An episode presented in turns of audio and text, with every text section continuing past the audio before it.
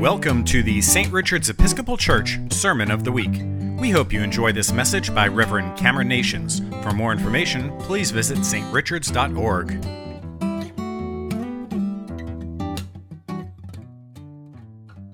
Now, today's reading from James uh, actually quotes heavily, or I guess I should say, that's presumptuous, that James quotes heavily from one of my previous sermons. Um, I, quoted, I quoted heavily from James in one of my recent sermons about Christian wisdom, and I referred to this passage in particular.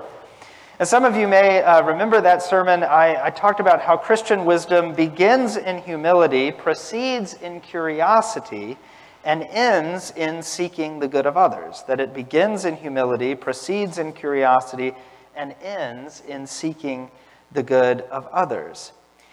And so, because I've already preached on this, I'm done for today. Just go back and listen to that other sermon, and then we can. no, I do have I do have more to say, but but uh, but but I'm going to refer to that sermon in here. And so, if you didn't listen to that or didn't hear any of the other sermons in this series, you can find them for download as a podcast if you search for Day by Day with St. Richard's. Okay, so if you haven't done that, I invite you to do that, you can find the audio of these sermons there. I'll also tell you um, that after the first sermon in this series, I felt like, man, I just been really getting into this, and I preached way too long. And so for the second sermon in the series, I gave myself half the notes. I'm not lying to you. I gave myself half the notes and preached for the exact same amount of time.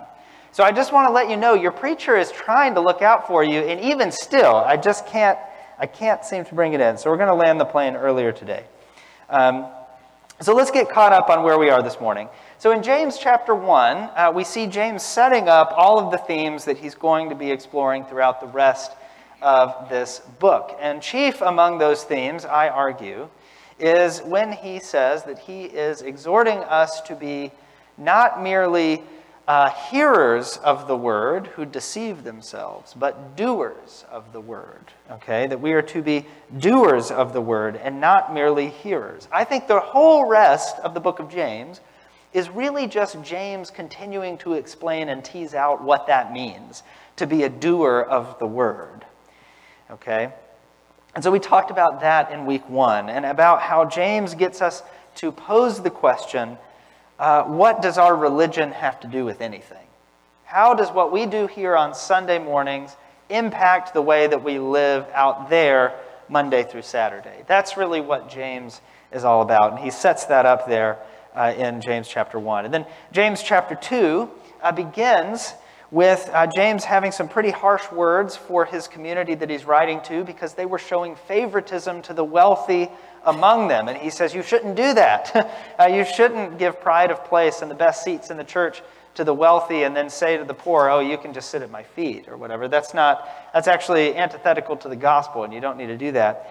And then that leads him to this famous discussion of the relationship between faith and deeds, right? Faith and works, and how our faith without deeds is dead. And so in that sermon, we talked about um, uh, James's relationship to Paul, and we looked at Paul's letter to the Galatians, and how I think James and Paul are actually saying much the same thing, uh, just in different ways and emphasizing different things. So that was the next sermon in the series. And then um, we, we didn't hear about this. Mother Kelly preached a wonderful sermon last week and gave us a little bit of a breather on, on only James. She talked about a lot more than just James in that sermon.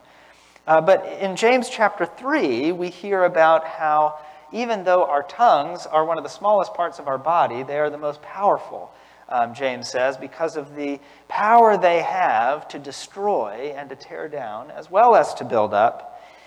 Uh, and James has this just really vivid image. He says, Oh, how great a forest can be set ablaze by a small fire, right? Meaning that um, our tongues act the same way. The words that we use, the way that we speak to one another, the way that we treat one another, that can set ablaze a whole forest with, with just our, our, our words. We can cut people down or build them up. We can use our words to divide or to unite. And that gets us to where we are this morning where James then describes two kinds of wisdom. Two kinds of wisdom. One is a wisdom born of envy, and this is a particular term that James uses that we're going to talk more about later in this sermon, uh, is a wisdom born of envy and selfish ambition. And James says that this is of the devil, it's devilish, is, is the word that he uses. Uh, and uh, so there's that kind of, of devilish wisdom, which he associates with being earthly wisdom. And then there is a different kind of wisdom, a gentle wisdom that seeks peace and mercy, and that wisdom is born from above. And it's the same wisdom that I preached that sermon about, um, I think three or four weeks ago, uh, when I talked about wisdom being, you know, beginning in humility, proceeding in curiosity, and ending always seeking the good of others. And so there are these two kinds of wisdom, right? And not surprisingly, we as Christians are called to live according to the second kind of wisdom, the, the wisdom from above. And it's that wisdom that will help govern our tongues and you know, make sure that we don't set forest ablaze uh, with our words, right? That's the wisdom that we are supposed to use um, and employ in the living of our lives. Now, James makes a turn here.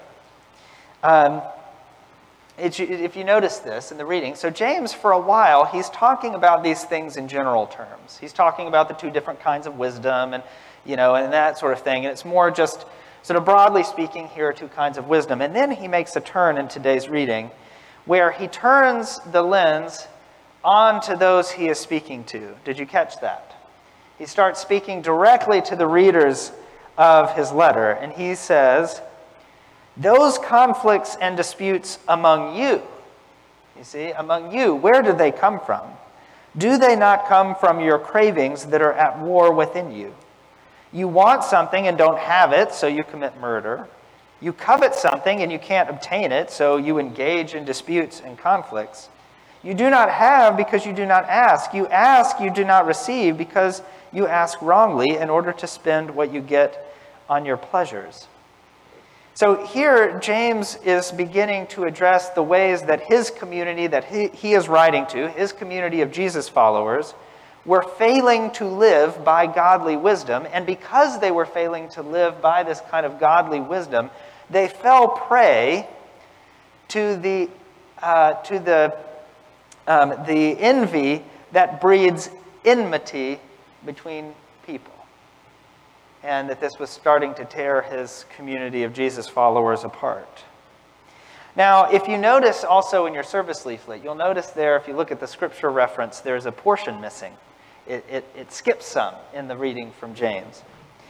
Now, uh, anytime that happens, I always like to go and see what the lectionary left out because they typically leave out the juicy parts. They, they don't, they, they, they like skip over that and, and keep going.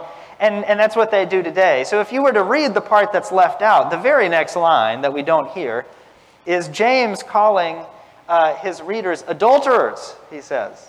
You adulterers. Now, by this, he's not meaning all of you are cheating on your spouses. That's not what James is meaning. James is actually uh, characterizing their use of, of earthly wisdom as committing a kind of adultery or unfaithfulness against God. That by falling prey to this kind of envy that breeds enmity between themselves, they have uh, been unfaithful to their promise they've made to God. It's a very strong image. Like I said, James really, he, he just, he'll throw punches. He doesn't mind doing that. And he certainly does that here, though we don't get it in today's reading. Um, so he does. He equates this kind of devilish or earthly wisdom as this act of adultery. Uh, and so, James is very concerned with this way that what he calls envy um, leads, as I said, to enmity. Now, I want to stop here and define this, this envy that he's talking about a little bit more because it's not just, I think when we say I'm envious of someone else, uh, we use it in the same way of like maybe um, jealous like if someone has a nice thing or something and we want that thing, it's like we covet that item.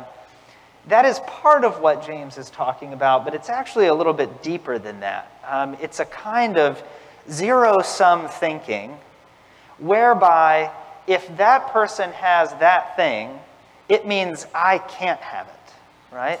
And in order to have that thing, whatever it is, I've got to, as he describes, kill them for it. I mean, he uses that's a pretty you you know you you don't have this thing and so you murder. I mean, that's a that's escalating. It's not even like you know you, this, your neighbor has a nice car so you steal it. It's like you kill your neighbor to have it, right? That's very extreme. But that's because when uh, James is talking about envy here, he's not merely talking about desiring someone's goods or something like that. It's, it's a deeper kind of thing. And this kind of envy and this kind of zero sum thinking is not just corrosive within the Christian community, it corrodes every human relationship when we fall prey to this kind of thinking. And it corrodes every human relationship because it prevents us from living into what James calls the royal law. Do you remember us talking about this? So, uh, James refers to the great commandment to love the Lord your God with all your heart, soul, and mind, and to love your neighbor as yourself. James calls that the royal law. And pretty much all of the stuff that he's been talking about has been about how to live that out. How do we love our neighbor, right? Faith without deeds is dead. You've got to actually put up or shut up, right? It's kind of James's James's thing. And so here he talks about how this kind of envy prevents you from actually fulfilling that royal law. It causes division and hatred by turning a neighbor, right? Love your neighbor as yourself. It turns a neighbor into an enemy, a neighbor into an enemy, and it corrodes everything around it. So, what are some examples of this? This isn't just something that James is writing about that we can like conveniently dismiss as only existing 2,000 years ago. Um, this actually has quite a few very unfortunate uh, modern day analogs. I think probably the most pedestrian uh, contemporary analog is just that uh, modern advertising and marketing operates off of this principle of creating envy. That's what it wants to do, right? You watch a commercial, and what does it portray? A lot of beautiful people doing beautiful things on be- in beautiful locations, right? And you want to be those beautiful people. And so it creates this sense of envy in you that you want to you want to be that person, you want to aspire to that thing, and so you want to go out and buy that product, right? The new iPhone's getting ready to come out. And it's not that different from the current iPhone, quite frankly. But Apple's trying to make me want it so bad. AT&T has sent me so many ads about how it would change my life if I decided to upgrade to the iPhone 13. Okay? Now that's a very pedestrian example. Like I said, you might be like, well, that's not super corrosive to, uh, you know, to anything. But actually, sometimes it can be. Our pursuit of worldly goods can actually lead us to trample on all sorts of people. Um, that's the kind. That's one kind of way that this envy uh, instantiates itself in our life. But there's another uh, more corrosive and more insidious way that this envy leads to enmity and violation of what James calls the royal law. I'm convinced, actually, that most racism acts this way. Most racism is actually built on this idea of envy.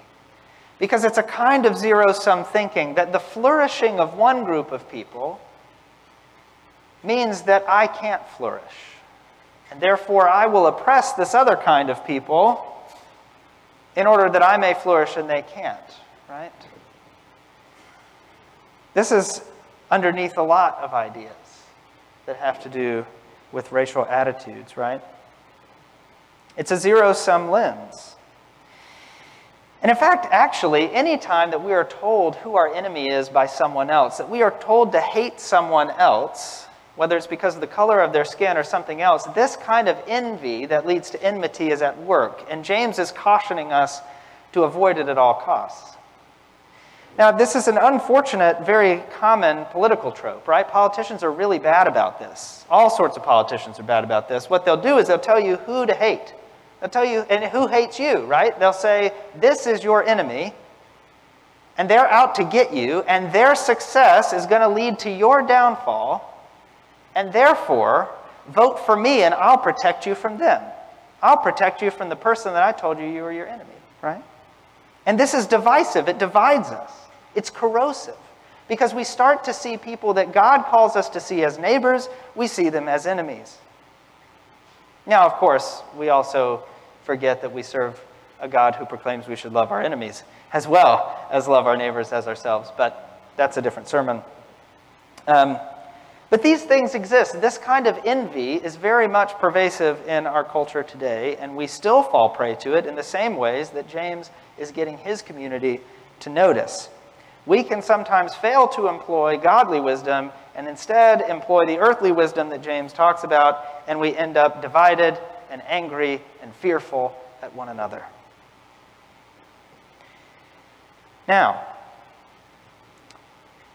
if you may be thinking, oh no, I have done this, I have fallen prey to this kind of thinking. If you are like me every week when I sit down to write these sermons and you're like, oh no, James is writing to me specifically, and I don't like it, okay? There is hope. We are actually in good company because, as I very badly read uh, in, in our gospel reading, um, the disciples also fell prey to this way of thinking, okay? It's not just us. What does it say? Then they came to Capernaum. See, this is my, this is my fault because I put this as the quote in my sermon, and I thought that's where the gospel began in my mind. But there was some other stuff that happened before this, okay? Um, so, eventually they come to Capernaum. They're traveling around. Uh, and when they get to where they were staying, they get to this house, Jesus asks his followers, What were you arguing about on the way? And of course, Jesus knows what they were arguing about, and we know he knows because of what he says right after this, right? But he pulls that like he pulls that parental, I'm not mad, I'm just disappointed. He pulls that on his disciples right here, and he's like, Well, what were you arguing about? You know? Tell me. Just say it. Say it out loud.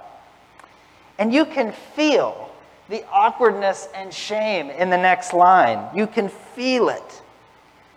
What were you arguing about on the way? Jesus asked. But they were silent, it says. But they were silent. Because on the way they had argued with one another who is the greatest. Because of course somebody has to be the greatest, and it's not going to be Peter or what, right? You know, that Jesus' own followers had fallen prey to this earthly kind of wisdom that made them think that somebody's got to be the best, and if someone's the best, then someone else isn't going to be. And what does Jesus do? He kind of pushes all of it aside, and he uh, just responds whoever wants to be first must be last of all and servant of all. Ouch, you know? Okay? The kingdom of heaven doesn't operate in this zero sum way, and it doesn't make sense to think that way. And you're actually called not to think that way because you're called to see everybody as neighbor. Right? So, what do we do? If even the disciples fell prey to this, what do we do? Well, the good thing is, is James doesn't just, you know, keep throwing punches with no, uh, with no sort of helpful hint at the end or no sense of direction at the end of what he says. And so I'm going to leave us today where James leaves us, which is that all we can do, all we really can do, is to strive to do what James exhorts at the end of today's lesson to submit ourselves to God, to resist the devil, and to draw near to God. Those are the things that we can do. And they may seem like small things, but they're not really. Resisting the devil is no small thing right? having to consciously think to ourselves, am I going to employ a godly, you know, a godly definition of wisdom in the living my life, or am I going to give in to the sense of envy that leads to enmity? Am I going to uh, fall prey to the divisiveness of our culture and our time? Or am I going to follow the way of Jesus and try to do something higher? To love my neighbor as myself. Now, we're bound to mess that up, like 100% guaranteed to mess it up. But that is why we do things like gather here. A lot of my sermons end this way with coming to church. Okay? But y'all are already on the path. You're already you're already consciously seeking to live a life in godly wisdom because you are here. You are here. And the good news is, is that even though we will 100% fail to live our lives according to godly wisdom all of the time. We can draw near to God. And the good news is, is that we, when we draw near to God, James tells us that God will draw near to us. And so that's what we're doing today. We're here to draw near to God, to experience God in our prayers, in the sacrament, in our song. And in doing that, in drawing near to God, God draws near to us. And as a prayer that I think some of us may be familiar with, if we do that day by day, we will grow into holiness and godly wisdom. And so that's our prayer and our hope this morning. Amen. Thank you for tuning in. For service times or more information on St. Richard's, please visit strichards.org.